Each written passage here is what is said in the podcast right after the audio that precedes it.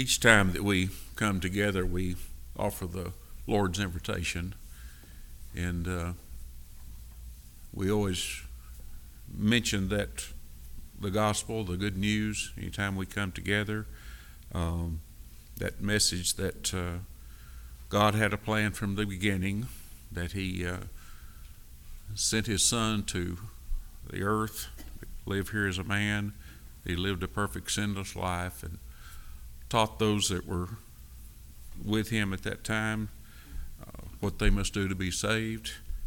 And He established His church and left that word for us so that we would know how we would have to conduct our lives to be found acceptable.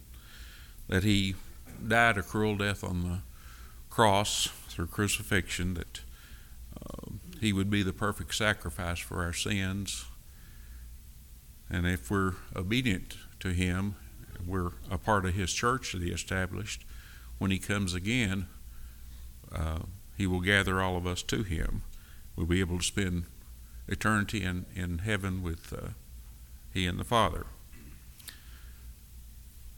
Said that that message is, is given every time we, we come together. That hearing that message forces us to make a decision. We either have to decide we're going to ignore that message if we're not a Christian, or we have to accept it and believe it and act on it. Each time that we ignore that message, it hardens our heart a little bit and it becomes a little easier to ignore it the next time. So we would encourage you tonight, if you've been ignoring uh, the invitation, please don't ignore it any longer. Time is running out, uh, both for us and for the world.